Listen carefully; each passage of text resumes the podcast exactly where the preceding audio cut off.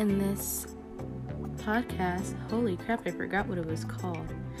I'll be talking about the rising action. But hey, you made it to another episode, and this one, it's a little crazy. And I don't get why you're listening to it, because honestly, I wouldn't.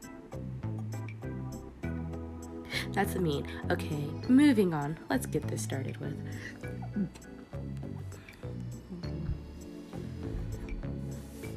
I said I was in the climax, right?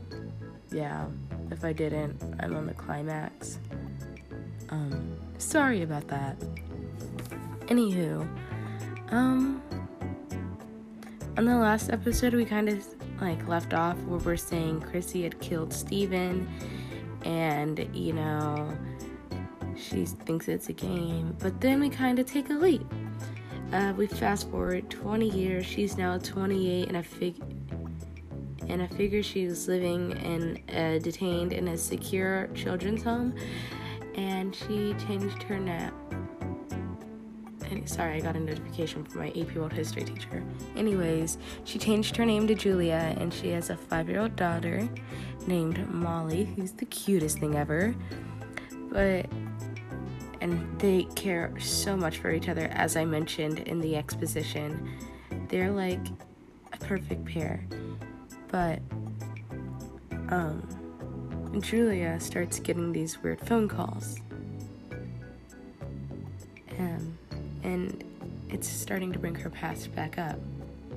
It's like, I know what you did. Uh, I know you killed Steven, and you lied to Paula about it. And I know Miss Higgs knows you did it.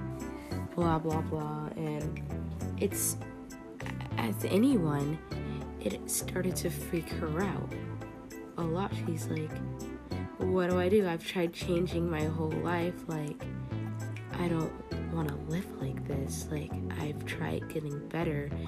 I got better. Like, I don't need this coming back up. I'm a changed person. And she really loves her daughter, Molly. And she doesn't want people to take her away. And it's like, at this point, really the only family that Julia has is Molly.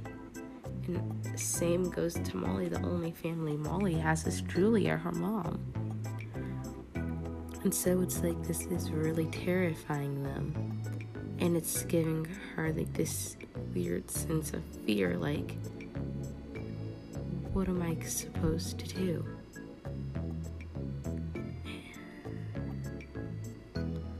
I don't know why I'm getting emotional. I'm like connecting to this, even though it's like I don't have a kid. But it's like, holy crap, this is like so relatable, and I could feel all her emotions.